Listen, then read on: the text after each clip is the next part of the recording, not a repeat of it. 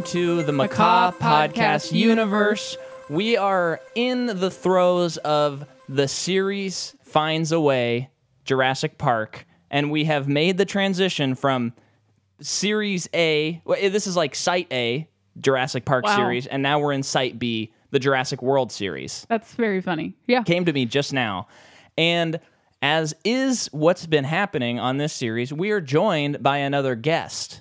Yes, this guest is very special today. All our guests are special, of course. They all are. But this guest is our one of our self-proclaimed biggest fans, which she definitely is, and uh, one of my oldest friends, and host of the Salt and Pepper podcast, Olivia Stinton. Oh my gosh. Hi, I'm not self proclaimed. I actually am your biggest fan. and I'm also not your oldest friend in age. Okay. I'm your oldest friend just no, time in terms wise. of we've been friends since we were about six months old. Well, for me, you're Wow. older than me, but Yes, I am. Very I Yeah. mean Veronica and I grew up since they our parents or our parents, our moms were pregnant. So it's been a long time. Hi, Very, I'm so very excited to be here. I feel like I'm just like I feel like I'm there with you guys. This is so exciting. Yes, and and this is our podcast is turning into a murderer's row of guests because we've had we've had Daniel Grissom, Lauren Panter, uh, Olivia, Chloe, my sister. Uh, uh, we've had Nick Turner and Lyra Smith. Kyle we've Woolard. had Kyle Woolard, and we've had Jeremy and Dan Eden, and there's gonna be more, folks. We keep on getting stinking guests, but you're our last one for a while. So you saved the best for last. yes. well, I'm not gonna say I- any I know- comment about I that because I want everyone to come that. back. so, um, let me start. Okay. I, would like to start. I, I'm gonna I'm gonna warm the waters a little bit here with my first experience with Jurassic World. Sure. So it's been years and years and years, and a trailer like they announced they're making Jurassic World, and I'm kind of thinking, well, the previous couple of movies haven't been super awesome. It's time for the series to die, is what I'm thinking. Yeah. And this is this is definitely in the height of my like snobbery film uh, criticism. Yes. And so I'm like, okay, whatever. Some director I don't know, but he's done like an indie movie. That could be a good sign. Uh, and then Any snob would think so. Yes. And then they release um the first footage they released from this movie, if I'm remembering right, is the scene where Bryce Dallas Howard and uh Chris Pratt are talking outside of his trailer. That's the trailer. That That's was like the, the, that was the first like scene they released to Oh. get people excited, and I was like, uh oh, this is not good. That's a very odd choice. Yes. It's and probably then because I, there was product placement in those scenes, which I hate. And so they probably put Yeah. those in Yeah. there as the commercial. Yeah. Well, and like, especially if you don't see the movie, you'll see if we agree or disagree with the statement in a little bit. But they, you're like, oh my gosh, these are like old, like archetypal stereotypes of a man and a woman that are like so outdated. It's crazy. So I'm like, okay, interesting. Um, and then the trailer comes out, and I see a lot of CGI. And at the time, I was like, oh my gosh, CGI equals bad. I, I didn't have a more, uh, what's the word, like intricate view on the subject. Sure. And, uh, and so I was like, this is going to be really stupid. Then I go see the movie, and I was like, I kind of liked that movie. That was pretty good. And then I took my dad to see it for either his birthday or Father's Day. Um, and he was like, yeah, that was pretty good. And then I hadn't seen it again until last night. okay. Um, well, I'll do theater stories later, but that's where I was at. I was at like this was pretty good, probably the best of the sequels besides Lost World because I love Steven Spielberg. Okay. And then I'll go with mine. And then Olivia, we want your Jurassic Park. We need the franchise whole rundown. thing, we but need the also- whole Okay, okay. rundown. This is my my Jurassic World experience. This is the first Jurassic Park movie I've ever seen. Oh I had never seen Jurassic gosh. Park before this, which is why would I go see this movie? Probably because I liked Mike at the time and he saw it, and I'm like, well, I want to see everything he liked. Your love story started with dinosaurs.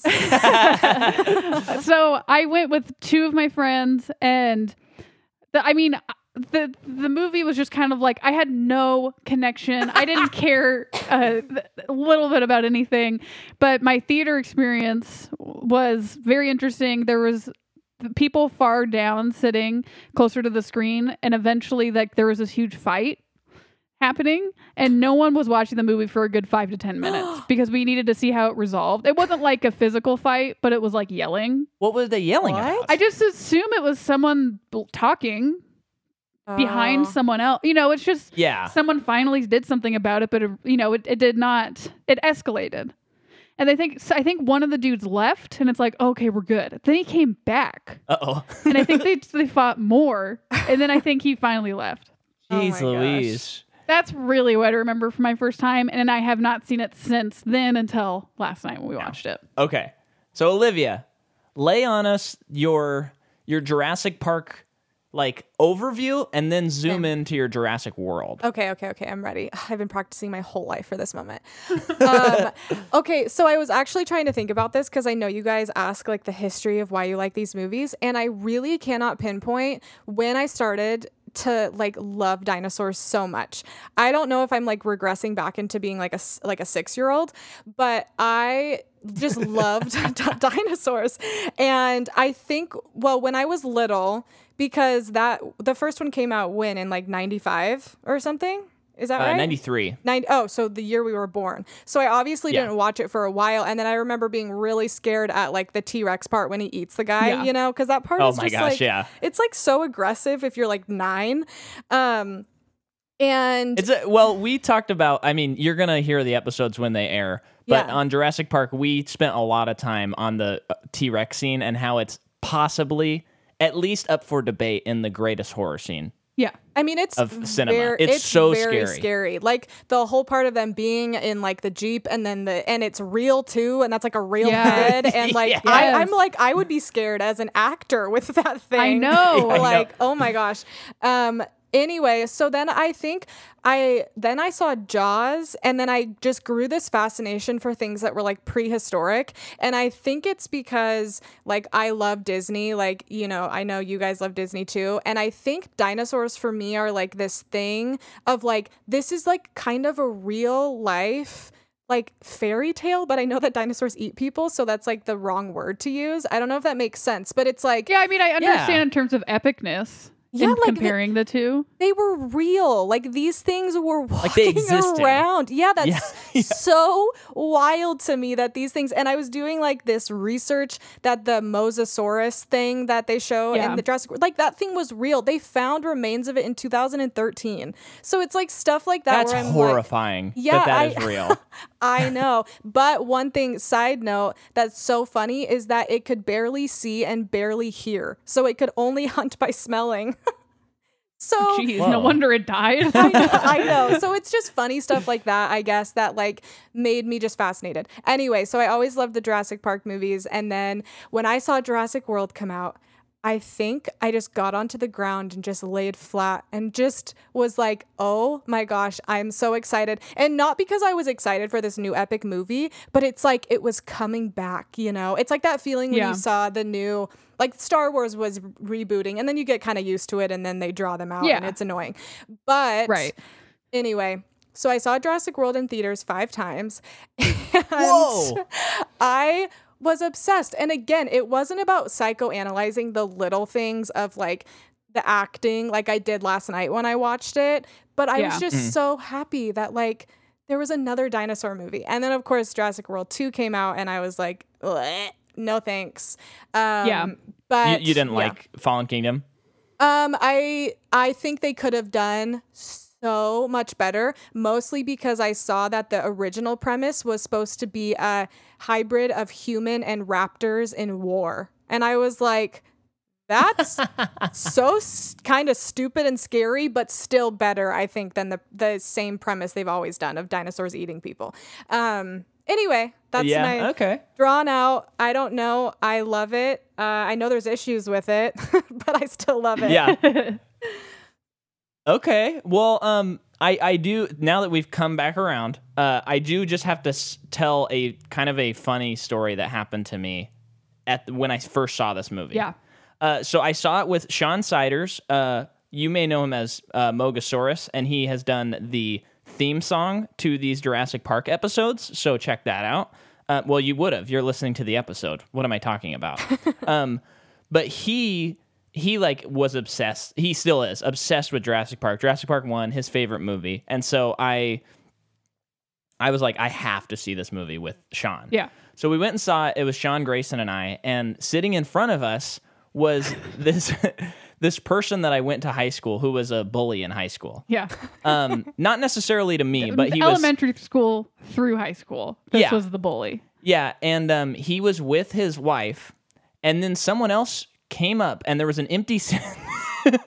there was an empty seat next to him, and um, person number two from high school walks up, and uh, Very nice person from na- very from our very nice like, one of those one of the quiet nicest. quiet people that does their own thing Yes. um and he walks up and then bully bully's wife turns to him before the movie starts and goes you don't sit here you do not sit here and this is opening weekend by the way get out it's of in this front of area a lot of people. get out get out and i'm just sitting there and i'm like i don't want them to know that i'm there and then i see. Did Grayson know who they were? I was pointing it out to Grayson. Okay, Yeah. okay. Um, and I see I see person number two, like like on Arrested Development when George Michael hangs his head and walks away, and The it bad, plays. sad the- Peanuts music.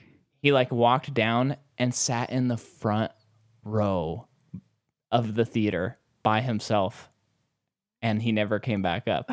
That What breaks are- my heart. Your you guys and your experience with this movie is man, dinosaurs No, they round they wild people up. I think Well, you'll who was see- it? The then the last episode. yep. Uh, Jeremy and Dan were talking. They had a very weird experience with Jurassic Park three, seeing it in theaters. like a bunch of old people like heckling the movie. yeah, like the whole time. and it's like, is there something about this franchise that just allows people to just be how whoever they are, like at home?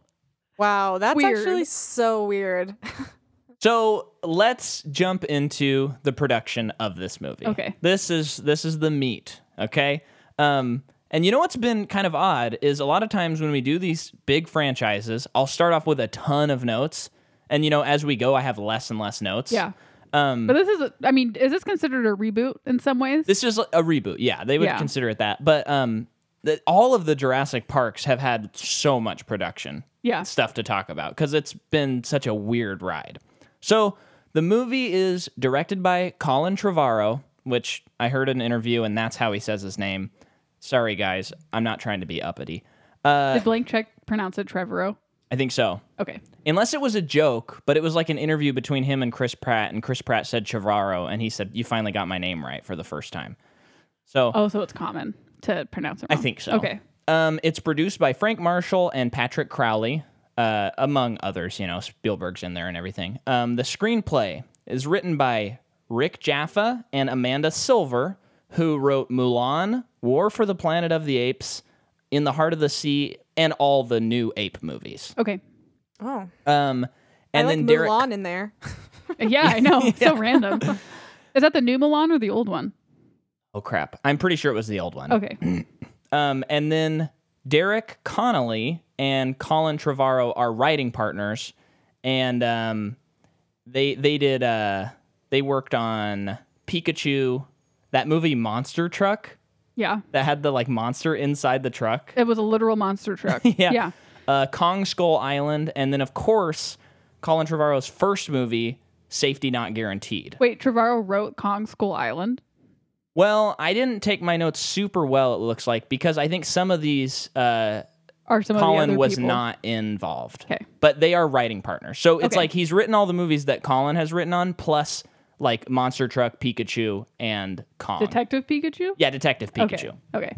Um, and then Safety Not Guaranteed. Okay. Story is by Rick Jaffa and Amanda Silver. We have the music by Michael Giacchino, um, who we've talked about on this podcast several times, I believe, because he did the score for Spider Man Far From Home. Um, I actually kind of felt like his score wasn't super awesome in this movie. I Wait, didn't. John really Williams didn't do it. What's that? Didn't John Williams do the original? Yeah. He did yeah. the first two movies. Oh, yeah. so they just adapted his music into this new score. Yes, yeah, and then Oh. writing new songs. Um, but I feel like it, it- Yeah, there was parts of it that I was like, ugh. The only Oh, I parts I, really liked notice. were what the original, like the I, original. yeah, me too. Yeah, That's like all I care about. yeah, me too. But it's that's a hard job adapting a John Williams score You know what I mean? Like, Yeah. how do you do that? And- it's too Yeah. iconic. For a great Michael Giacchino store store? How about score? Um The store where you buy all of his music and because it's like maybe this one was pretty underwhelming. Sometimes it's like I don't know, he's just trying to like Olivia said like just kind of carry on what someone else did. But see Super 8 great score by him and Yeah. Coco. yeah. Oh, Oh. the score for Coco. Come on. Yeah. I wonder why they Um, didn't get John Williams to do this one.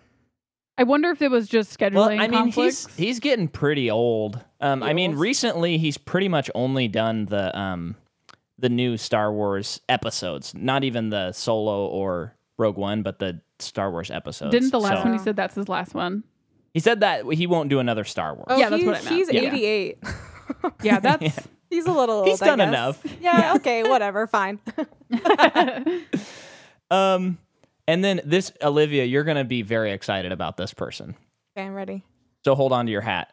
Okay. John Schwartzman did the cinematography from this movie. Now you may know him from many movies, but to name three of them, he did A Simple Favor, he did the Netflix movie Highwayman with Woody Harrelson, and he did the cinematography to National Treasure 2. I feel like everyone listening, my movie tastes are pretty appalling, I guess. But I'm very excited for National Treasure 3 because that means you guys have to cover it. So, Oh, I am oh, so we into are that. so there. yeah, I I'm- mean, I I remember I haven't seen National Treasure since I was very like a kid, and I loved those movies. They're I so love much. them much. too. Best. I haven't seen them since. Yeah, they're the Um, best. That, I that watch was them all the time. before. That's before I became self-aware of who Nicolas Cage is as a person, and Yeah. how it kind of like ruins his anything he acts in once you I figure him know, out. I know. Ugh, that's funny. But that's I- cool though. I, I could be I maybe I'm just wrong, but I feel like those movies rip. Yeah, me too. One of my favorite scenes in the first movie is when they're like they're like go to the clock tower, you know that they get from like the dollar bill or I don't remember exactly how they get there and they're like, "Dang, we missed it. How are we going to find it?" And then one of them goes, "Hey, daylight savings wasn't invented yet. We still have an hour or something like that." And I'm like, "Whoa!" I know. I remember freaking out when they had the declaration and they started putting like lemon juice on it and then Oh. like blow drying it. And I was like, holy crap. Hey, for a Disney movie, I know there's probably plot holes, but I think they did a pretty good job of explaining everything decently. I mean, I think so too. It's like the a fun historical heist movie. And, oh, and it's, it's the like best. I would I would love to sit down and watch it again and then like w- like watch Indiana Jones right before or something because yeah, it's that would be interesting. it's like instead of when they made the sequel to Indiana Jones which is kind of strange and all over the place the Kingdom of the Crystal Skull it's like well you can kind of consider like National Treasures like an adaptation of Indiana Jones you or, know what I mean? or mean an homage too in some ways. yeah mm-hmm. Yeah. I think it's fun Oh, I love it. but it. maybe you know one day we'll cover it when, when they come out with a new movie we're gonna do it leading up to the release Well, it's going to be about aliens because that's where the second one ended off. It was about Area 51, and that's why I was pissed when they didn't That's come out with a right. third one. Oh my gosh! And didn't that la- the second one kind of ended not with a cliffhanger, but with um, was it the president? The the guy Yeah. was like basically said something like, "Oh, there's gonna be more." Yeah, it was like f- actually Yeah. fully a cliffhanger. He like handed him the book and he goes, Yes. "Mr. President, is this what I think it is?" And it was Yes. Area 51 and he goes, "I don't know. I guess we'll have to see." And then it like goes out and you're like and it's like 10 years later I'm like, "Where are No. they?" I want it so bad. I want that movie. Nicolas Cage always needs some money. Just make the movie. I seriously. Ugh. Okay, so Jurassic World, we're back. We're back, folks. Uh, comes out June 12th, 2015. And the budget of this movie is $150 million. Domestically, it makes $652 million, which is almost the amount that The Lost World made total. oh wow. And then it makes $1.670 billion. A lot. Uh, I remember it broke like a ton of records when it came Oh. out. Yeah. Um, so this is like in the, I think it's in like the top t- 10, 15 movies ever made, bo- box office wise. Um, but now let's let's zoom in to and let's go back to the year 2001. A movie called Jurassic Park 3 comes out. And it comes out to very mediocre reviews and fans and everybody's kind of like ugh, you know. But they immediately are like, we got to make Jurassic Park 4. and they start getting all these teams together. And basically, from 2001 until I want to say like, until they hire um, Trevorrow, which is like 2012, 2013, uh, we're talking so many drafts of this movie. Originally, you know, it's going to be Jurassic Park 4. And um, one of the ideas is Sam Neill and Ian Malcolm are tracking the migration habits of dinos who have migrated to Costa Rica and find them on an island breeding like crazy. So that's That would be kind of interesting because you had Ian Malcolm in one, or you know, in a in his own movie, and then you had Sam Neill alone in his own movie too. So then the fourth movie, bring them together. yeah, mm-hmm. but it's also the plot of the second movie. Where it's like they're breeding on this island, you got to go in there. Oh, I guess that's true. And I feel like at that point, because they've both almost died so many times, you would probably stop going back to an island filled with dinosaurs. You would. I mean, you would think that in the third movie when Sam Neill was given a fat check to go back to the island, and it's like, dude, do you really need money that bad? He- I, I guess so. He did in the first Yeah. one too. yeah.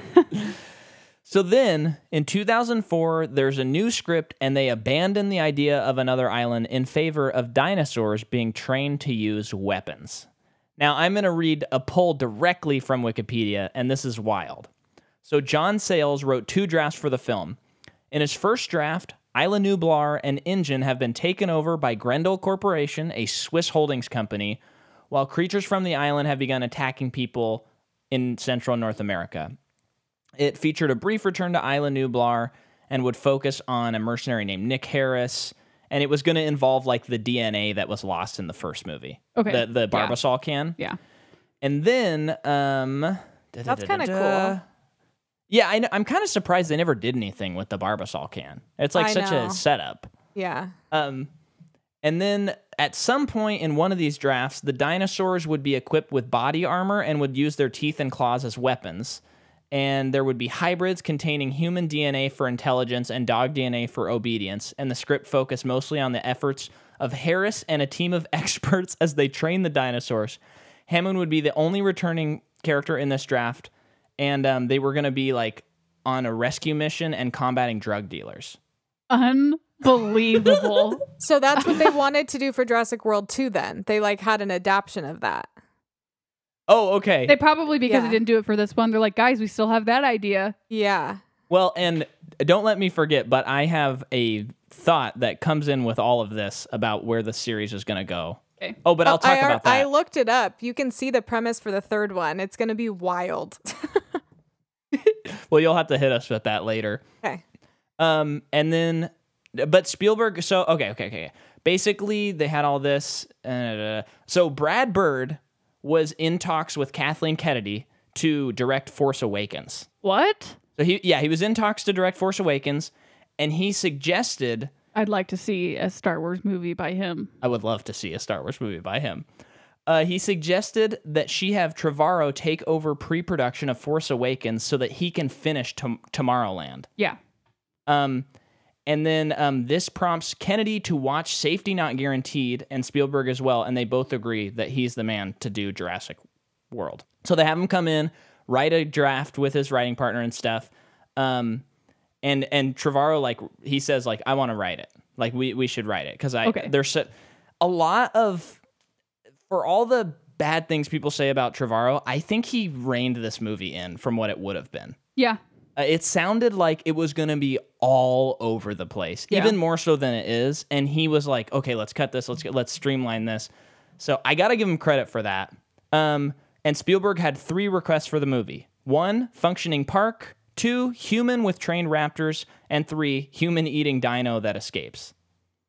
And then, um, Human eating dino. I- I- I- oh, a dinosaur that eats a human? Yeah. I'm thinking of a human that eats a dinosaur. Yeah, I worded that bad. And then finally, we have two more notes. Although Chris Pratt, this is just speaks to the good old fashioned sexism in Hollywood. Although Chris Pratt received top billing in the cast, Trevorrow stated that Howard's character Claire is the lead character.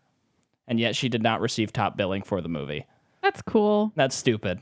Yeah. Um, and then finally, Stan Winston, the guy who like creates the dinosaurs from the first movie and has been in, involved in all three productions. the guy with the weird hair. That wasn't that. No, that's um uh, Dan Muir, I think is his name. That's right. Yeah. But Stan Winston makes all the like animatronics. He died in 2008, so he did not work Oh. on this movie. This is the first one he did not work on. Okay. And that's the notes I have for Jurassic World. Okay, I'm gonna blaze through this actor thing. Um, so Micah reminded me that okay, so I've covered Chris Pratt in Guardians. I actually remembered for once that I had already covered someone, and then uh, also I believe we have covered Bryce Dallas Howard in Eclipse. Um, so there's that. Oh, I did want to mention. I don't know if I mentioned the la- in Eclipse. Did you know that she directed one episode of Mandalorian? Yes, it was uh, my least favorite episode.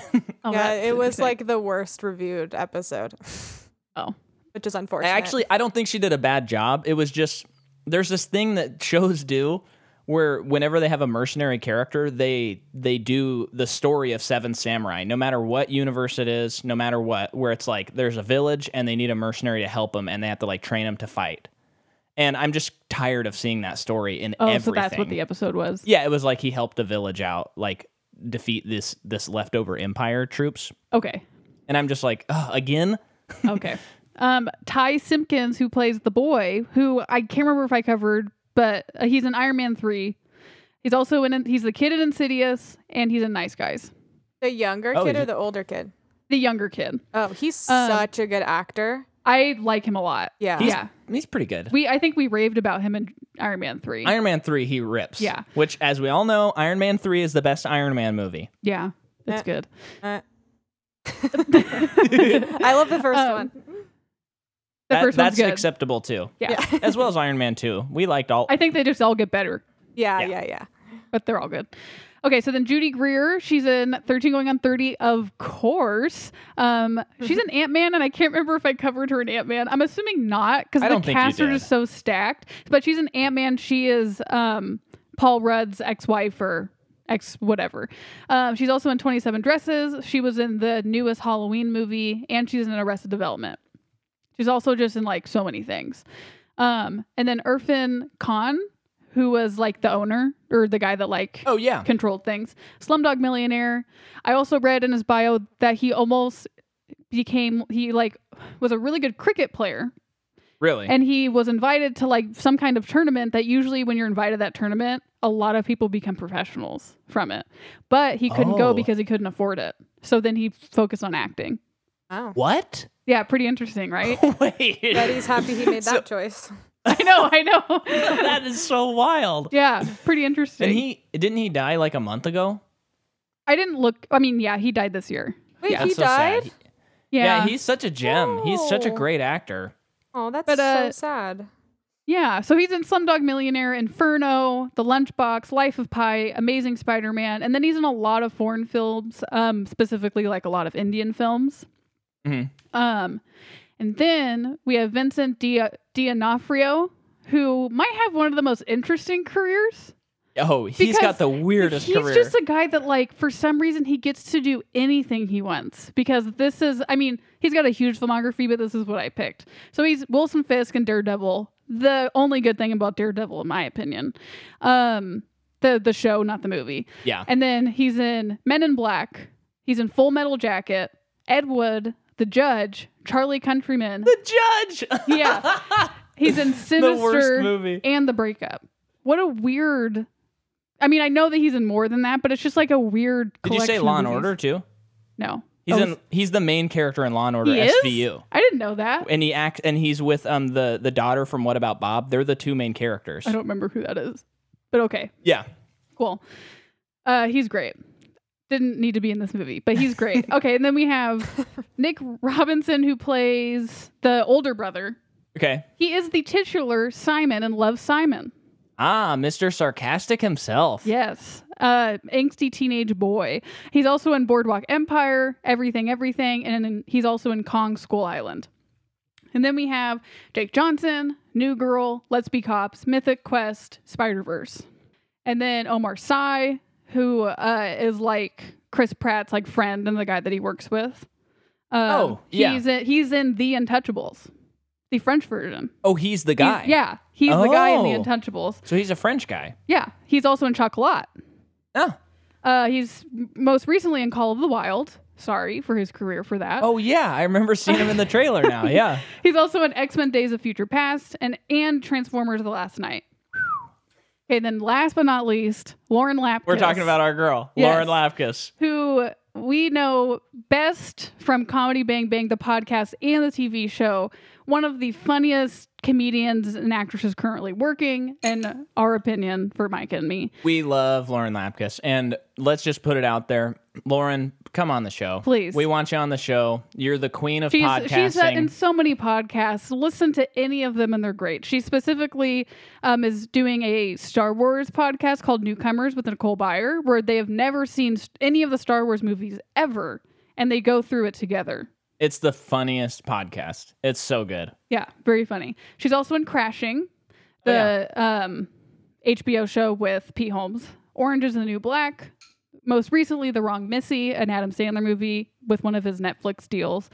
The Good Girls and Harvey Girls. Yeah. We love Lauren. I Yeah. was hoping you were going to do a side note on her. We'll just say saved her for with last. with uh, future guest Lauren Lapkus. I'm, I'm, we I'm, hope and we pray. I'm putting it out there as a as a it's going to happen one day. I didn't know who Lauren Lapkus was, so now I feel like I need to go uh like watch more of her stuff.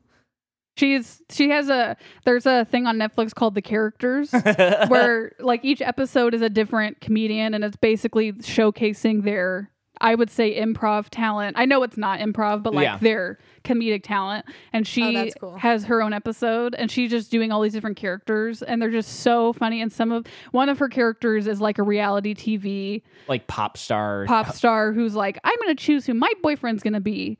And it is like sadly so on point. with Oh, like that's- reality that's cool. TV stuff. She is so so funny, and I think that she within the last couple of years have been has been getting a lot of really great roles, like a little bit more popular, like putting herself out there a little bit more. And Yeah. because we've been listening to a lot of podcasts that she's done, like for years, it's been so fun to like see her career like Yeah. move forward. That's Yeah. awesome. Yeah. But um okay. So let's you're in the theater, comes down, says Universal, and we see an egg, a close-up shot of an egg. And uh I believe it's a raptor is like coming out of the egg. A, a style of shot we've not seen thus far in the universe. And then we cut to But the animation is very cool. the animation's crazy in that sequence, Yeah. that first sequence. And then we cut to a bird landing on the ground, which was I was kind of like, "Oh, weird" when I first saw it. But it it is thematically like within the world of the you know, one of the themes in this series has been like dinosaurs came from birds. So it does make sense that they're kind of like doing that. I think I like it a lot. Yeah. Um, and then we see like Judy Greer with the family, and you know, one guy Oh, David Wallace is in it. yes from The Office. um, and basically, the kids are gonna go to Jurassic World with their aunt and hang out, right? Yeah, for a weekend. Yeah. There's not much more to say about that. Um, It's established that the younger brother has like you know, he's kind of a nerd. He like knows a lot about everything, but it seems like he is especially interested in dinosaurs. yeah. Yeah. To me, he is kind of the with with a childlike heart, like the Sam Neill of this movie Yeah. Yes. in terms of interest. Well, he's almost like the kid from the first movie in this movie. Yeah, Yeah. I just that's probably more true. Yeah. Okay, But, but, he but does have that. What did you Go- go guys ahead. think of uh Zach, the older one? I have. I wish he was funnier. Some thoughts about the. okay, older I one. do too. I have literally two paragraphs. Well, you go first. You go first. I okay, so the beginning of the movie, I like that they didn't start right away with like we don't see the dinosaurs yet. Es- especially because it's been 20 years like for people waiting for this movie, so I like that they kind of draw it out a little bit. But I the whole thing, okay. Can we just freaking stop putting in movies this idea of an angsty teenage boy who has a girlfriend who we have no relationship with? We don't care mm-hmm. about the Yeah. girl. We don't even know who this kid is yet. It's not like this is a sequel. And it's like, I don't care about you. Get in the car. Like, I would much rather. The parents, I was telling Arturo, I would almost have preferred the parents came to the island because they're both such good actors because they're trying to establish this whole thing of like this Yeah. this family is breaking up and if they would have done a whole thing of like this is one last family vacation and like we're going to try and make this work. I know that that's kind of drawn out too, but like they're amazing actors. Have them come and then they do their own thing and then their kids get lost and it could have still been the same premise, but it's not this whole thing of this creepy kid who keeps staring at girls the whole movie. I don't even I get know it. he's a creep. He's a creep. I don't get his character. I think the That is of- wait. of- th- uh, sorry, I just Olivia. That is a great fix for the movie. Yeah, I love agree. that idea because Judy Yeah. Greer is so wasted in this movie, Oh, and she's what's so fantastic. She's Yeah. the best. Sorry, go ahead. Jordan. I was going to say, I think one of the in, in recent films, the one of the best representation of teenagers is the um, Spider-Man movies with Tom Holland. Yes. Yep. oh, Like totally. it's just like each kid, one, each kid is like such a good actor, and they just like know what they're doing, Mhm. and Yeah. they, they it's like. I, th- I don't know. They're just all just so funny and so good in what the, they're do. I think the script's a lot better for them, obviously, Yes. than like than this movie. But like, I think they should have written this character of more like that's just like a, he's just a kid, yeah. even though he's Yeah. 16 and he likes girls now. He doesn't have to be like creepy and angsty about it. Well, Yeah. and, and I, I just do not buy, I, I do not buy that you're at a place where there are extinct dinosaurs living, walking. You can touch them. And you're just like, "Ugh, I wish I was texting my girlfriend. Whatever. oh, Yeah, man, that Yeah. T Rex sucks so bad. I'm like, uh, what? yeah, And I mean, even at a zoo, I'm in so much wonder. And sometimes they're not even like that crazy of animals. Yeah. And I think most people are. Yeah, and I think that they were trying to kind of play on this fact of like, okay, both of the kids know that there's something going on with their parents. So the little one is Mhm. acting out emotionally and the older one is just like acting out because he like wants to be a little rebel. But I feel like Mhm. that's really not even a good depiction of what it's like when your parents are going through a divorce. So I feel like if they really wanted to play with this idea of they have angst and they're not getting along as brothers. They could have actually kind of done they could have done that better. And I don't even think it's the actor's fault because I think he probably did exactly what they told him to do. I, I think so too. which is Yeah. the issue. I think he actually does a really good performance. I'm not faulting. Yeah. I, I'm faulting the writing, not the acting on this. Totally. Um, and I, I think uh, just to kind of explain more, I think the biggest problem I have with this movie is the characters are just so underdeveloped and one dimensional. Like Yes. every single one of them. Very and it- it- typical. Yeah, Yeah, and it and it feels very much like um th- this movie I I say this a lot, but it just feels very written. Like Yeah. like you don't it doesn't transcend the material. It feels like lines and it feels like like it feels like a man writing a woman character. It feels like um, older men writing about younger people. Like it Yeah. doesn't it doesn't feel like they know anything about these experiences they're writing about. yeah. So it's just kind of like it's very odd. Um, I mean, partic- I I just think the the Bryce Dallas Howard character is like insane to me. Yeah. Like, but Like in we a will bad get way? to that as we go. Yeah, it's just such a it's such a male written role, and I know I'm not a woman, so I can't speak to that. But it just it just feels like if a woman had written it, she would have so much more depth because she is so uninteresting to me. Yeah. I mean she looks great. Yeah, I like her outfit. yeah, she looks great. I, I like her outfit before she rips it apart. But yeah and i and i read this whole thing where because uh, obviously as a girl jordan you know this when you watch a woman running in heels that don't even have straps you're like first of all those shoes would have been gone um like the minute anything was going on.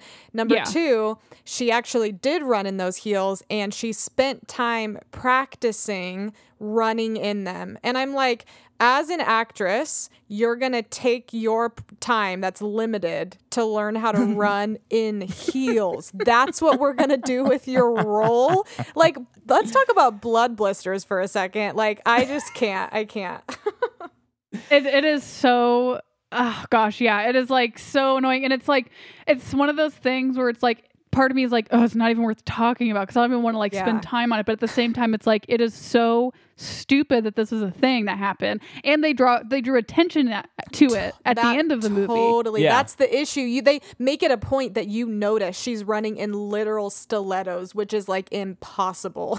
yeah Well, and and it's so. I mean, we already know that the T Rex runs 35 miles per hour, And uh, you know, you know us, Olivia. We don't like to nitpick, but I know. a lot of a lot of this movie and especially the next movie, they they just kind of like defy you to like find the reasoning behind certain things. You know? Yeah. Well, it goes down to okay, so to to go a little bit forward, I'm just jumping ahead a little bit, but like they, you know, we we kind of meet the what is the is the monster that they made up? The Indominus Rex. The Indominus Rex. So they think that it's escaped. And so she's like, "Oh, there's a chip. We can like track the chip and find out where it is." yeah. Uh, no one go inside the cage until we figure out if it's in there or not. right. Double Yeah. check maybe before before you go in. And that that is like, I know that's nitpicky, but it it, it is like like it, let's just look at a reality for a second. No one would be going into that cage until they knew that it was not in there. Mm. Absolutely. And I think like if we're going to zoom out because I don't even think this is nitpicky because one of the biggest things which I know you guys are going to have an issue with this once we get to it. The biggest thing for me is the safety measures of the park because even going to like Universal Studios or Disneyland, if one person stands up on a ride, literally everything is shut down. Like Yeah. they don't Right. mess around. So now let's pretend like we're in Disneyland and there's, you know, a 50 foot dinosaur, okay? It's like the things that they would be doing to make sure that their guests were safe, like bunkers, for example, like so many things, they don't have any of that. And that is No, a huge yeah. plot hole for me. Yeah, I didn't even really think about that, but that is so true. When like it's like you do have to figure it's like such a huge liability to not have those things in place because they're dinosaurs. They it- like if it's martial law, like if it's going to happen, it will. Or what's it? Anything Murphy's that law. can Murphy's, law. law. Marshall's law. Is when Marshall's law, sorry. they call in the the the army yeah, to like. I meant Murphy's law. What is the whole thing though? It's like whatever can happen will happen. Yeah. Yeah. So Yep. yeah. No, I, and- I agree. And uh, I wanted to speak to your point, Olivia, and then I forgot what I was going to say. So we're just going to keep Okay, moving. let's keep tracking. But um, uh, here here is one thing that I think is fantastic about the movie. Um, when they get to the park, they open it up, and we see this fully functioning park, and then there's this scene, the best scene in the movie, and I'm not. It is just like it, it is so wish fulfilling. It's insane. We pan down to these children riding triceratops and little tiny brachiosauruses, and a kid comes up to it and hugs it, So and it is like Yeah. the cutest thing in the world. I- the I would thing I've argue ever that- seen. yeah, th- I would argue that that is the only point in the movie for me personally that has the most heart and wonder yes, out of all of it. Is a kid doing that? And when It's they're crazy. kayaking down the river and there's like a Ooh. brontosaurus, Yes. like that, I'm like, I'm there. I'll pay whatever you want me, Me to pay to do that. yeah, Well, and and what what I what I really do appreciate, I don't think it completely works. I, I- as you're probably feeling, Olivia, I I don't like hate this movie. I don't even know if I'd go so far as to say I dislike it. I don't think it works completely, but I I do commend um Trevorrow and the writers for like attempting something different with the series because it feels like Yeah. the first time since the first movie that they're like, okay, now there's a park open. Now we can deal with this. And I think that's really interesting. Yeah. I think they kind of like throw it out the window for just like mayhem at the end of the movie. yeah, Yeah. But um, I, I, I like the movie. I lost my train of thought again, but uh, but it just kind of falls off the rails. And and I remember what I was gonna say. I stalled enough that I remembered. Uh, the, the problem with all of these sequels um, is that the wonder is is both not photographed well. Spielberg nails it in the first movie. The way he does those push-ins Yeah. and zooms and like the angle of his shots, you are in so much wonder yeah, and it never gets replicated. Um, but part of it is we we've seen the dinosaurs, we know, and you can't put that trick back in the bag.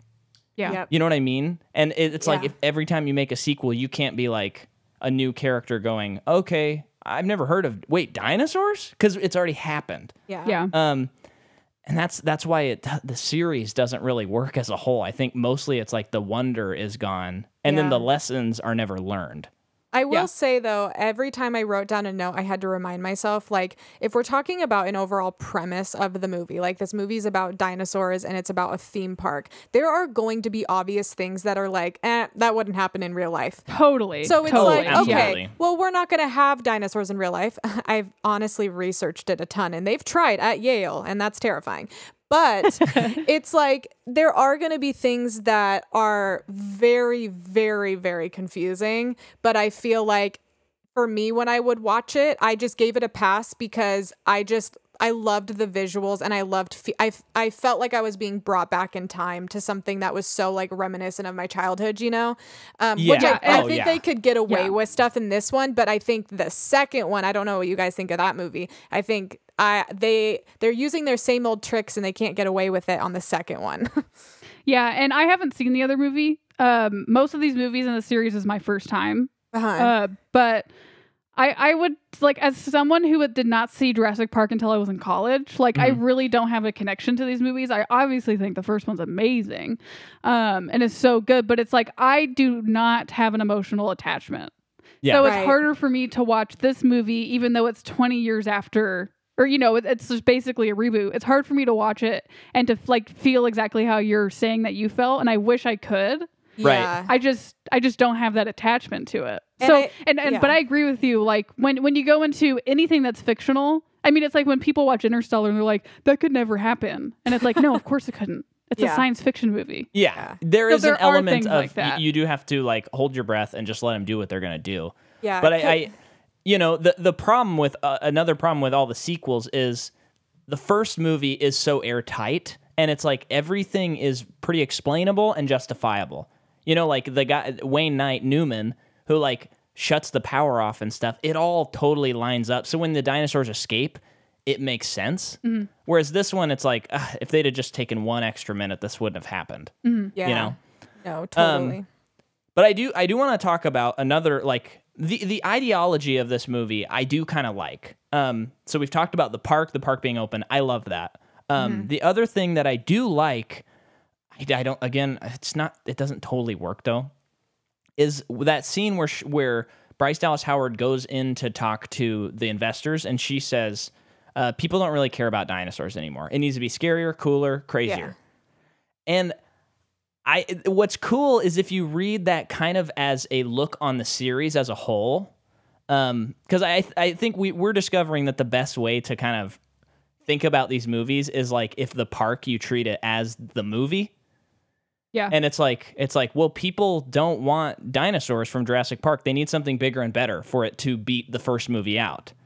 And like our guest said in the last episode, this whole movie is telling you that the first movie is better, and we're, this movie is not going to be as good as the first movie. yeah. And I love all of that. Yeah. And I think that's a fascinating ideology, particularly about American culture, how we always just need something better Yeah. and newer, and we can't be satisfied. Mm-hmm. Totally. And I love that. I, I really, even when I first watched it, I thought it was really cool that they were saying, like, they call, you know, she kept calling the dinosaurs like the asset. Like, she wouldn't refer Right. to them as like things that, you know, were alive. And like the Verizon Wireless pre- presents, it's like that, Yeah. that is actually what would happen. Like, mm-hmm. we would totally not care anymore. You would take your kids there and be like, cool, like the T Rex isn't even the coolest thing there anymore. And, Right. you know, people just want something crazier, which I, I do like that they relied on that because, I mean, Yeah. that's the reality of humans, which is sucky, but yeah. And and that goes into the design of the Indominus Rex. For me mm-hmm. is is like I I like the way they designed it because it doesn't look nor it doesn't look natural. Yeah. because it's not supposed to. It's it's basically a mashup of dinosaurs. And like it's particularly its mouth it looks kind of like like I, I can't think of the right word other than like zombified Mhm. a little Yeah, bit yeah. like it doesn't look like its mouth was completely finished Yeah. um, so it's so its teeth are just like so like always bloody, like Uh-huh. always bloody. and sticking and- out too. Yeah, yeah, and I, I like it's a very and it does look much more like a monster than it does a dinosaur. I, I think that Yes. the, whoever designed it did a good job. So now let's talk about.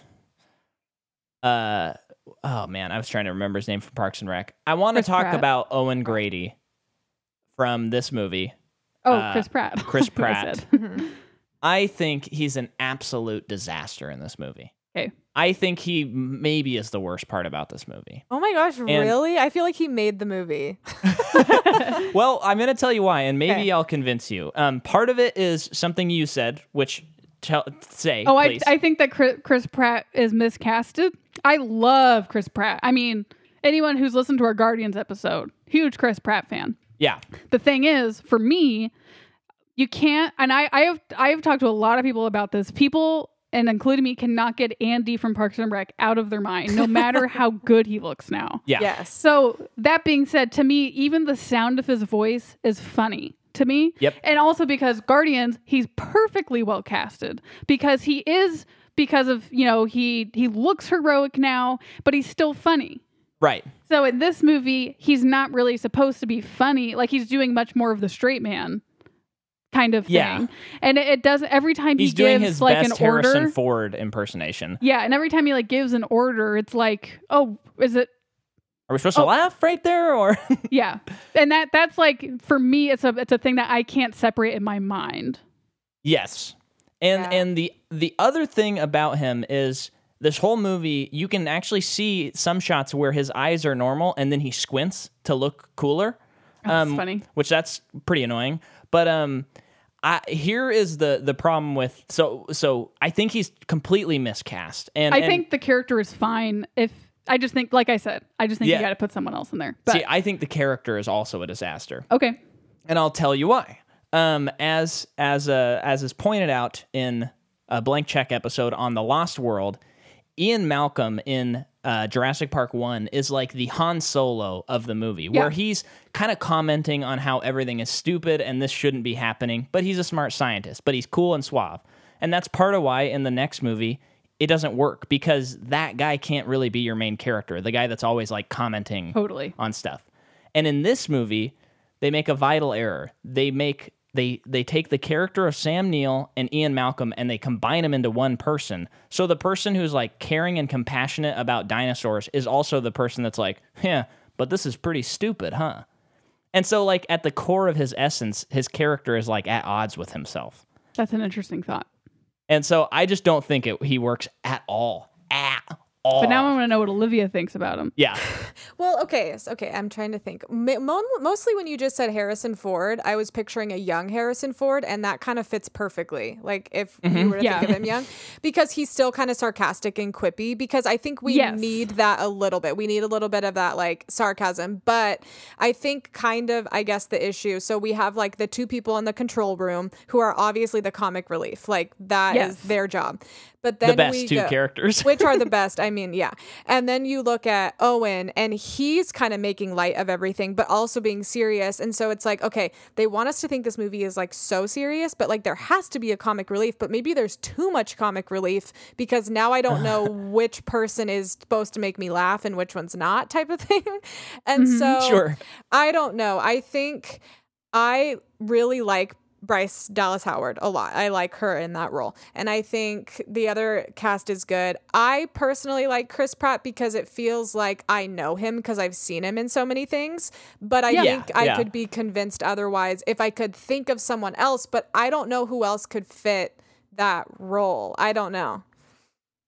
Yeah. I- yeah, I haven't thought about who would be better, and I'll probably think about it for the rest of the day. Yeah. well, I, I think I think uh, it, it would have. I, I I know uh, someone does need to be kind of like the commenting uh, relief character, you know.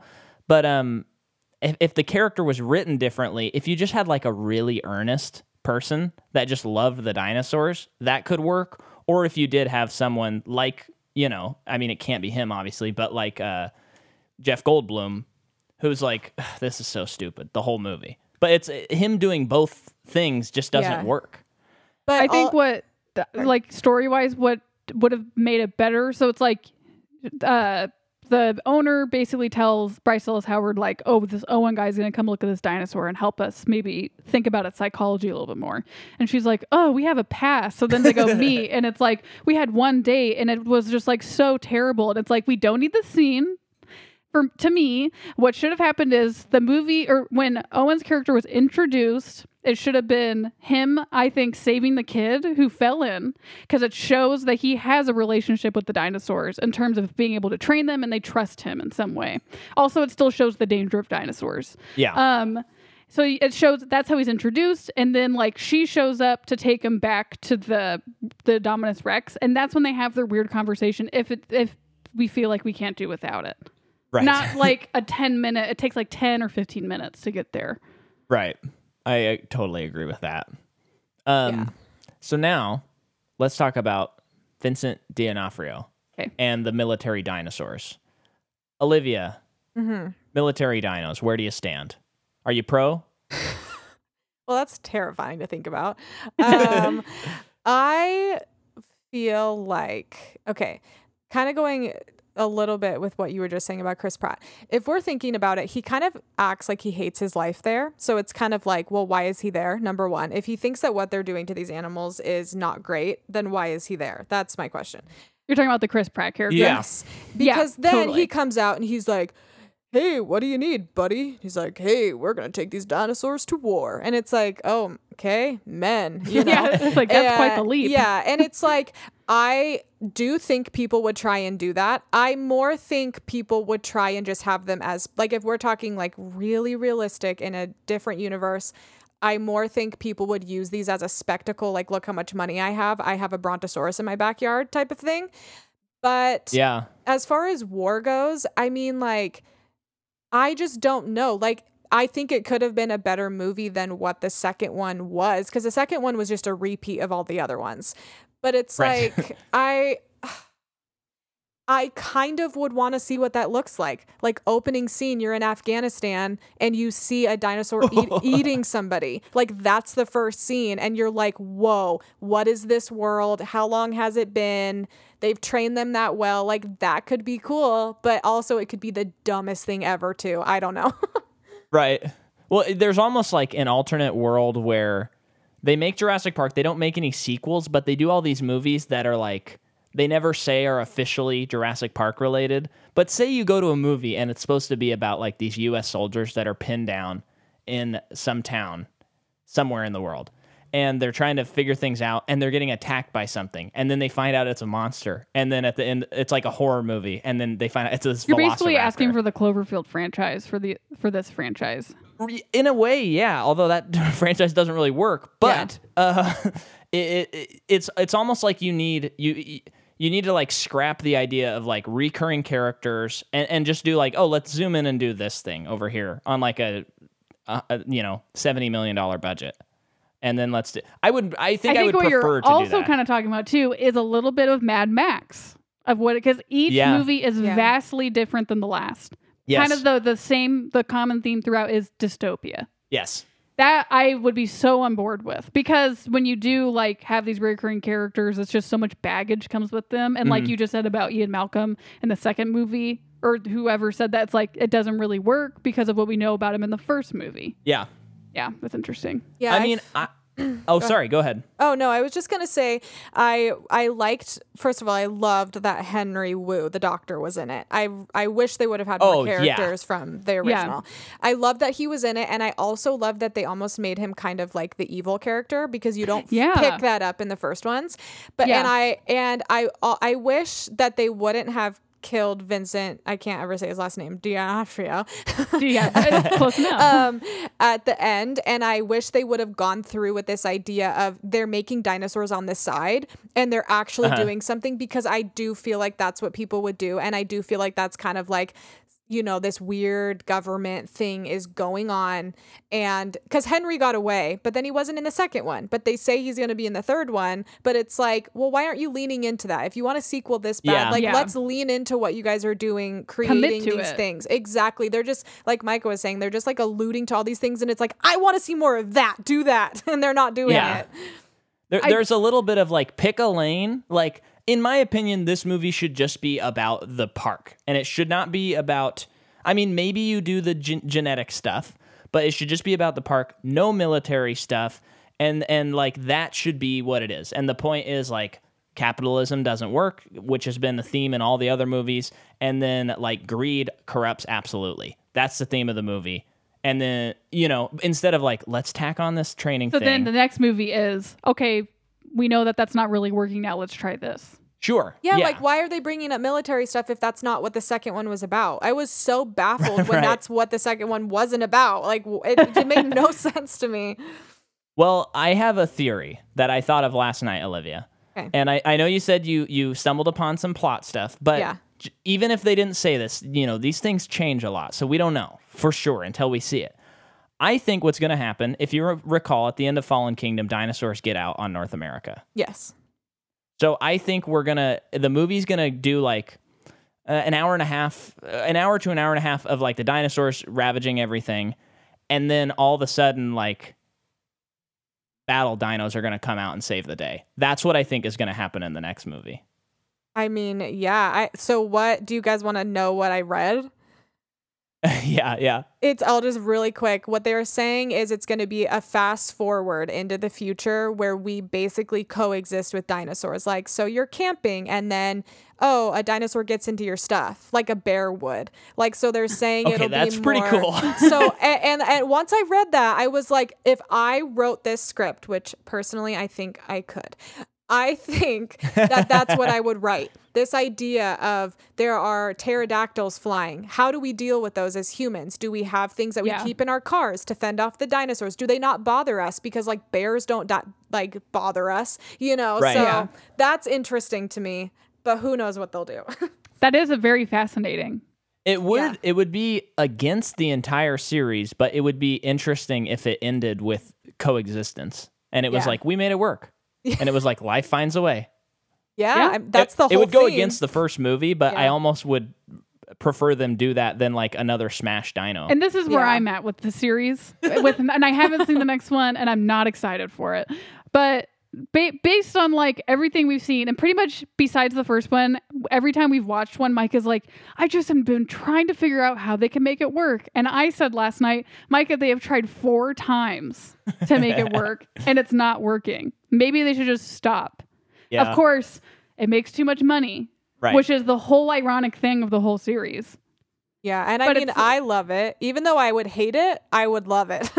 Yeah, and I'm I'm glad that you like it, and I'm glad that like there are people still enjoying it. Like I already said, I have no attachment, don't really care. The still the you know the first one's the best one, but to me, I still like the third one better, or the third one is my second favorite because it's just dinosaurs chasing people, and that's all I want. yeah. yeah. I uh, see. I think. I think uh, the the what would be awesome is if there was Jurassic Park one, no more movies, and then and then if there if there like the rest of the movies almost work if there's like four cheesy punchlines that make you realize it's self-aware and it's not attached to Jurassic Park and they're not trying to be scientific and philosophical, but it's just funny. Like kind of kind of like I felt like Kong Skull Island was a good example of like there's monsters and then every once in a while there's like a wink at the camera. Yeah, And I enjoyed that movie because it was a little like, it's monsters. It's ridiculous. Just go with us on this. yeah, And these movies, they try to do that. And then simultaneously, they try to make a serious philosophical point, And they're attached to one of the greatest sci fi movies ever made. So it's just like, it's so hard to wrap your head around. Yeah, I think Yeah, like yeah. 50% of this movie is also like what we've been saying, it is bringing back your original memories of watching this. And so Mm-hmm. it's like so much of it, even the fact that they're on the same island, which I find kind of interesting because I don't feel like you would go back to the same island. I don't know. But then also that the T Rex is supposed to be the original T Rex from the first one. And I didn't know that. And it's like, well, how did they, ca- I mean, how did that even happen? And then the old, you know, the old building in the jungle mm-hmm. that, first of all, they would tear that down. But second of all, it's like, Yeah. you know, they're just bringing back all of the, like, you know, these romantic feelings you had about the first totally. one. And, they're it's just nostalgia. yeah. And it works for this one, but th- it can't go past this one. Yeah, Well, and and I think it works on the level that our guest uh, Dan, or I think it was Jeremy actually from our previous episode said um, that it works on the level of it, the movie being self-aware that it is like this is not Jurassic Park one, and we don't think we're better than that. Yeah. I think it works on that level, but there is a little bit like I, you, it just it- it's like it's a little too nostalgic for me. Like just barely. I feel like there's just like a scene or two that's like if you just cut that out, it'd be less on the like we're trying to pull at your heartstrings and make you remember feelings you had Yeah. instead of earning them. Probably the building. Like they could have taken that out, the old building. Yeah, I And think yeah, that would have been that would have been perfect. fix. Yeah. Although when I was in theaters, I was like, the goggles. I know because then, then you hear like the doo doo doo, and you're like, why am I crying? yeah. I was telling Jordan, I was like, because you know they go into that restaurant scene where Hammond talks to uh, Ellie, and I was like, I wonder if that melted ice cream is all over the table. Wait, that's I mean that's true. And not to mention the fact I did put this in my notes. That meant like that amount of plants and foliage do not grow in 20 years. Like it doesn't there was so it was so it looked like it had been a thousand years since they had been there. Yeah. It was very confusing. But that's cool. Yeah. I like that. That's like movie magic. yeah. I go with them on that one. Um, okay, let's. Oh, we've bounced all over the place, which is Yeah. good. But let's let's talk about the gyroscope scene Is that the ball? where the kids are in the ball. oh no. I like the scene a lot. I think it's a great scene Yeah. where the kids are in the ball and the Indominus like appears in their reflection when he's like, "Oh Very no, there's scary. there's five dinosaurs." Okay, but I think th- that that this scene is cool. This is the this is the epitome of the entire movie wouldn't happen if this wouldn't have happened and it wouldn't. Like it's such a plot hole. Right, right. Like such an issue with the fact that they can drive this thing on their own. It's not on a track and the whole park is being shut down and there's nothing that turns that ball around and they can just oh, drive Oh, it I know, like wherever an they override want. system. Yes. I was like, this would I I don't know. I, I feel like out of all of the writers, they could have been like, well, let's do a couple fixes with this scene. Oh, absolutely. I totally agree. Yeah, I think the circumstances leading up to it, you have to turn off the logic part of your brain. But the actual sequence where the dinosaur's attacking them and it breaks through the glass, Yeah. I mean, really cool. Um, Oh, the dinosaur then- looks great. Oh Yes. yeah. And, Yeah. and I love when it when it bites the the gyroscope and its its breath fogs it up and you see its big old tongue Yeah. Yes. oh. and oh and when it's fighting that um that that dinosaur that has like the shell It reminds back me of an Yeah. armadillo. Yes. and it like attempts to, I I thought it was such a Jordan said it Real first wonderful touch. wonderful touch that it's like this dinosaur that doesn't know what it's doing and it just tries to bite the back of the shell and then realizes it doesn't work so then it flips it over and cuts it open Yeah, and i was like oh that's such a cool touch Yeah. Yeah, and it kind of goes along with this idea that it's kind of like a it's like a baby. Like it's still young and it's like Yes. just Yeah. trying to figure out what it is and man, that scene when Chris Pratt is under so after he eats the the one worker and then the fat guy. Yeah. Chri- Chris Pratt is like under the truck and when you see that his mouth come in, that is literally horrifying, but it looks mm-hmm. so good because it's it was obviously real and it was just like I, I it it was good. I was Yeah, impressed. l- uh, that part looked really good, and I, it is like nice touch that they said. Uh, I don't remember. I think it was Chris Pratt at one point was like, it. Maybe it wasn't him, but it was like it is not. This thing isn't natural. So like basically, its genetic makeup does not. That's DNA does not tell it what to do. So it mm-hmm. doesn't really know what it's doing. yeah. So like they pretty much find out that it's killing for sport, Oh, and it's like scene. oh, That's it's, when you it's not see- just trying to survive. You see Yeah. the the real animatronic of that Bronchiosaurus die. That's That is sad. heartbreaking. Yeah, that was a good scene. that was I a w- great ugh, scene. I- that was like emotional, and I was like, "Wow, this is good." yeah. And I'm glad that none of neither of them talked like that whole scene. Yeah, me they were too. just there for it. yeah. oh, sad. Um then Mr. Indominus himself, he Herself. well, Mrs. Yeah. or Miss actually. She's not married as far as we know. She's the only one of her kind. But man, if uh someone uh, uh, I was trying to make a Beyonce if you liked it you should have put a ring on it joke. So insert that joke in your head, viewer. If you liked it, you Viewer, should have put so a ring on people on are watching now. Yes. looking at their time slowly move across their podcasting app. Um, okay, Reset. take two. Um, the pterodactyls escape Yeah. Out of the aviary, and again, I'll credit this scene. I mean, I think it could be shot a little scarier, but it's a pretty cool sequence where it's just attacking everybody Pure that's chaos. running around, and it was very reminiscent of Alfred Hitchcock's The Birds. Like I, I feel like that was probably an inspiration on the Yeah. sequence, and I But uh, they have this scene has one, as you've said, and I agree, one of the most violent scenes in the whole franchise.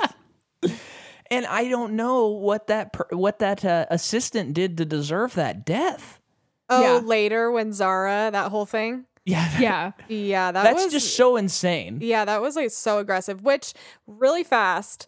Did you guys okay, this is probably one of my favorite scenes from any of the Jurassic Parks, but when you first see the Indominus Rex at its full power running out of the jungle before the boys jump off of the waterfall, Uh-huh. it looks so real, the CGI. Oh, and yeah, then when yeah. it's leaning over the side, it like the all of the dinosaurs remind me of cats for some reason, like their movements. But when it's like reaching over the side and then the, the camera's like panning up at it, it's like it's actually one of the most unreal scenes to me. It looks Yeah, and it- really good. I like it reaches over the waterfall to try and bite them. Yeah. Like grab them in its jaws, and that's very cool. Um, Yeah. Anyway, I just had to say that.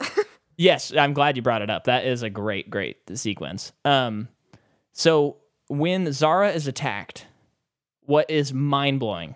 Watching the behind the scenes, she did all of those stunts. That actress, That actress did.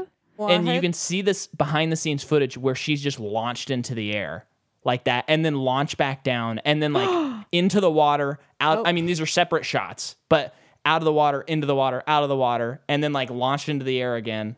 And What? No.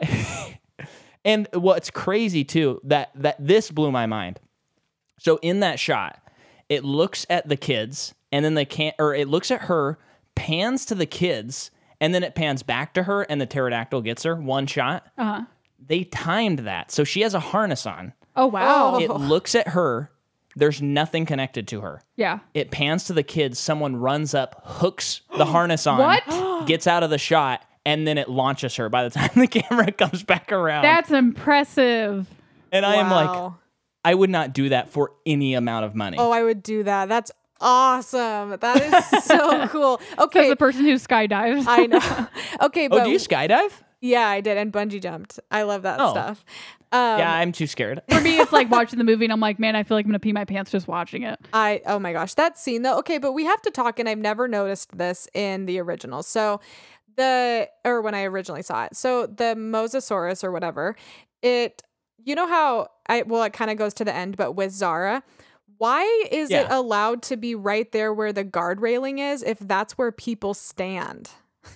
Yeah, Oh, you're right. and, That's and like also a like huge like thing. at the end when the Yeah. Indominus Rex is like laying Yeah. there and it comes up and like Yeah. drags it down, Yeah, and it's like who? What was? You're saying that some like steel was just separating it from jumping up there? I think Yeah. it could have done that if it wanted to. Yeah, and because like that didn't get out. Like they're making it a point that everything else got out, but how did that thing get out? I never have thought of that. Yeah, That's so funny. Um, that that sequence when they introduced the Mosasaurus, fantastic. Yeah, it's cool. And it's very SeaWorld, obviously, and it splashes everyone, and you're just Yeah. like, this is that made me feel like this is how this park would actually be in real life. yeah, yeah, Um, and th- should we just talk about the final showdown? sure. yeah. Unless or you have- want to talk I s- about when uh, Bryce changes her outfit, and it's like a whole five minutes of her becoming less girly and more manly. which is like so not true because she like basically changes her shirt b- so that we can see her tank top. Yeah. And then throughout their running, she gets this like s- like slit up her skirt. Yep. And Yeah. then furthermore, she just just in the tank top at some point, and Oh, it's yeah. like less and less and less and less kind of. And And her- yet, Chris Pratt, the male hero, does not lose any clothing. He's just sweaty like we expect him to be. yeah. Yep. Um, I s- had forgot to look it up, but she her outfit and her progression of her action outfit um kind of reminds me of King Kong, the the girl from King Kong, and I'm hmm. curious if that has anything any inspiration. I wonder. Yeah. Yeah, and my favorite was that. when her perfectly straight hair, even though it's humid, turns into the perfectly curled bob. I know it's Yep. nitpicky, but I mean that's just not what you would look like. no, no, not at all. It's like not even really frizzy for like such a long time. yeah. Well, as you know, we have an unusually amount of hair talk on this podcast, of which I usually do not notice or understand. So I'm glad that you're here to also provide that because I, my hair knowledge is nil. I mean, I shave every every couple of weeks because I'm balding. So, you know, well, straight hair and humidity it wouldn't work no matter who you are. So that was the that was the issue. Yeah, pretty annoying. what did you guys Hey, Vi- think of the whole scene of uh, when the military takes over finally, and then we find out the dinosaur's a raptor, like the big one? uh, I do think this scene's pretty cool. I like Yeah. the security footage a lot. Yeah. Yeah. Um, I kind of wish that the movie didn't tell us that it was genetically modified with other Yes. anything 'Cause you until this scene. Yeah. Because it's like when it's revealed that it's a raptor you're like oh okay. It's already has a bunch of other stuff. That's not weird. If if you didn't know that though and it was like camouflage and you're like why is this dinosaur camouflage that doesn't make sense. Yeah. how come it did the thermal thing earlier in the movie? This is not adding up. And then they hear on the line like they put raptor in this and then they find out like they put cuttlefish? They put and then it becomes more of an indictment of what they did whereas the you already know all that stuff from the beginning except for the Yeah. raptor But It'd be it's, more it's cool when they're the, when the dinosaurs start talking though, and then they all Yeah. turn and look at them like now they're the food. Like that was like, Yeah. oh my gosh, that's terrifying. Yeah, that was I liked that scene. And and this is my Velociraptor uh, attempt at that high of call. Pretty good. that's oh. pretty. That's pretty good. Yeah. Thank it, you. it was sad. I liked that they kind of made us have an emotional attachment to the raptors, even though they were eating people. Because like, when, Yeah. Yeah. because when Blue or whichever one got blown up, and you can see like the sadness in Chris Pratt, and you're like, oh my gosh, that was like his. That was like his pet, but like Yeah. they're evil, but it's not their fault that they're evil. They're just dinosaurs. Right, that's that's their DNA makeup. yeah. yeah. And then I think basically we just have the final showdown now. Yeah. And um this sequence is you know in it's just a, such a misunderstanding of what we love about you know the the the first movie where it's like okay it's just what a lot of sequels do where they're like we got to go bigger we got to go better so it's like huge fight then more huge fight then make the fight even bigger then get the t-rex from the first movie kind of illogically uh, and get it to fight and then make it fight get eaten by a mosasaurus and it's kind of like yeah but that's not why i liked jurassic park you know what i mean like and there's only like one scene in that that really has that moment, and it's when the T Rex attacks the Velociraptors at the end of Jurassic Park, the first movie. Oh, okay. And Wait, the- the, and- Velociraptors. Oh, I was thinking of a pterodactyl. when you said that. But uh, whereas the rest of the movie is just like a lot of tension, you know, and and this movie lacks a lot of that for me, a lot of tension, and it, it kind of replaces tension with action, and I, I don't think that's the right route to go. Um, but then again, in the next movie, there's the kind of like haunted house thing where the dinosaurs Yeah. are running around in the house, and I'm like, okay, this is a little out of my depth. yeah. I, I know that the Velociraptors go through changes from move every movie because it's because they can, but Yeah. they feel smaller in this movie. Mm-hmm. Like Yeah, I I, feel like in the in the first movie when like the kids are trying to get away from them, they're like massive. Yeah. Well, I know throughout the movie, we've. what's funny is throughout them making these movies, we've learned a lot more about dinosaurs and, in particular, velociraptors. So every movie, they try to make the velociraptors more accurate to what they would look like. Yeah. Um, but I will never like them as much as I like them in the I am so movie. glad they took the things off their heads in this movie. Because in the third movie, they had the like porcupine quills Oh, or yeah. feathers on their head. And it's like, Yeah. I get it. Maybe that's what they had. I don't like it. Get rid of it. Well, and, and it's also like I don't know, it's it's it's such an easy explanation that oh well we modified them like that and that's just what we did. And yeah. instead of like this is how they exactly looked, you know? yeah. It's st- guys, it's fictional. So I guess to kind of sum up my thoughts on the movie, I think it's fun. Um, I do think that Trevorrow deserves a lot of credit for like a really ambitious attempt. I know he gets a Yeah. lot of crap for this movie from like hardcore fans. I think it's it's probably my least favorite of the the four we've rewatched, but I think it's the first one where they really tried to do something outside of the box, and for that I give it a little extra points. Okay. You know what I mean? yeah. Um, I think if the characters were not one dimensional, this might be my second favorite of the series. But I like can't I don't like any of the characters except for Jake Johnson and Lauren Lapkus. Yeah. And I, I, I don't I only like Lauren I mean Lauren Lapkus doesn't have much of an arc. She shouldn't. Um, but I mostly just like her because I'm a fan of her. is. Yeah. Um, but Jake Johnson is like my favorite character because he's kind of kooky and Yeah. says funny stuff. yeah. So that's kind of where I stand on the movie. Yeah. Uh, take over. Me? A- Anybody. Oh, I, I, yeah. I mean, I don't like hate this movie. I don't love this movie. This movie is a movie. Is kind of how I feel about it. Um, I think it leaves a lot to it. There's a lot that I think should have been changed, but at the same time, I th- like I agree with you that I appreciate all of the the things that they tried doing in this movie, especially with I think it was such the right call for this movie. It's a park that is already working Yeah. Rather than them trying to get one to work because that's that would just be repeating what's already been done. Right. So I I really like it that premise of it. Yeah. Yeah. No, I I agree. I think I I mean no matter what, I enjoy these movies even if I don't like the second one or the third one. I just enjoy them because I just like Yeah. these movies. And you know, I this was probably my ninth or tenth time watching it, and so it was kind of funny to like analyze it. I mean, Yeah. visually, it was great. I think you know, I think that they looked very real, and what they did was really cool.